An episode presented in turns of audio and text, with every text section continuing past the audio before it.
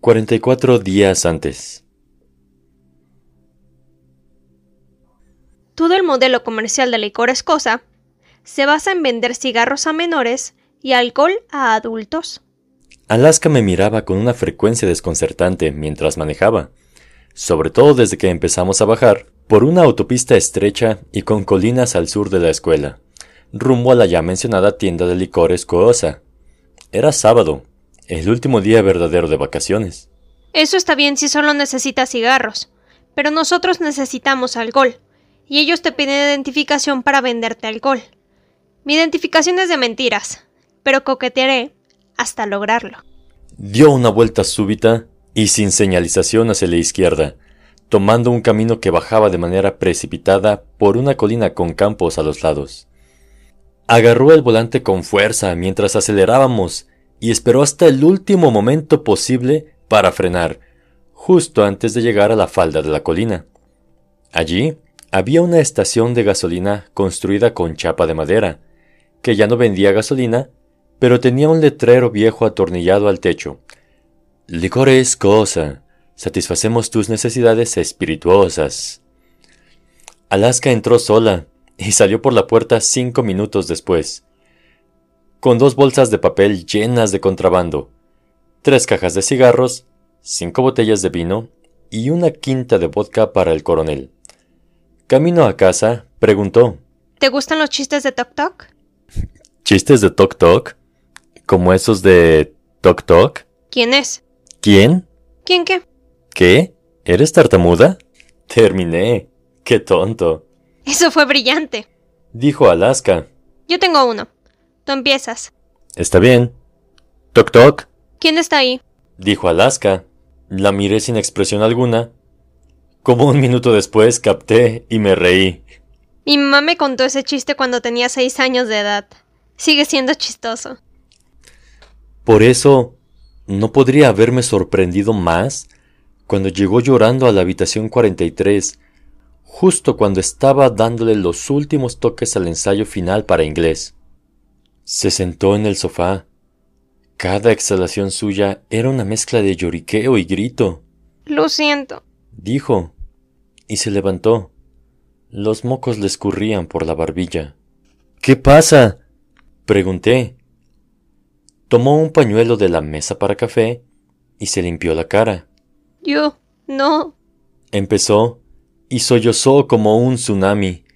Su grito fue tan fuerte e infantil que me asustó y me levanté. Me senté junto a ella y la abracé. Ella se volteó, empujando la cabeza hacia el hule espuma del sofá.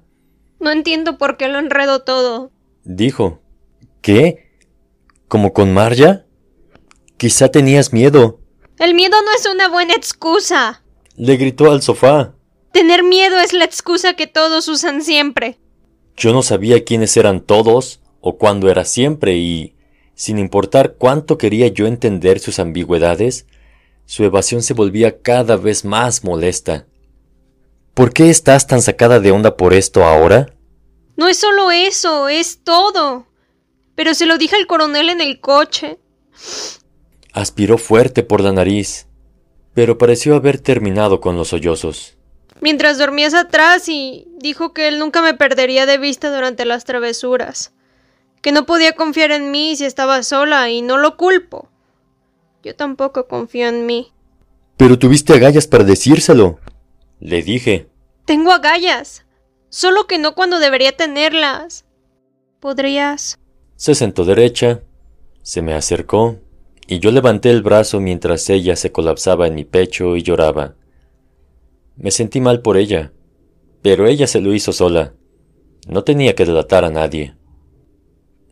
No quiero molestarte, pero quizá necesitas decirnos a todos por qué delataste a Marja. ¿Temías tener que regresar a casa o algo así?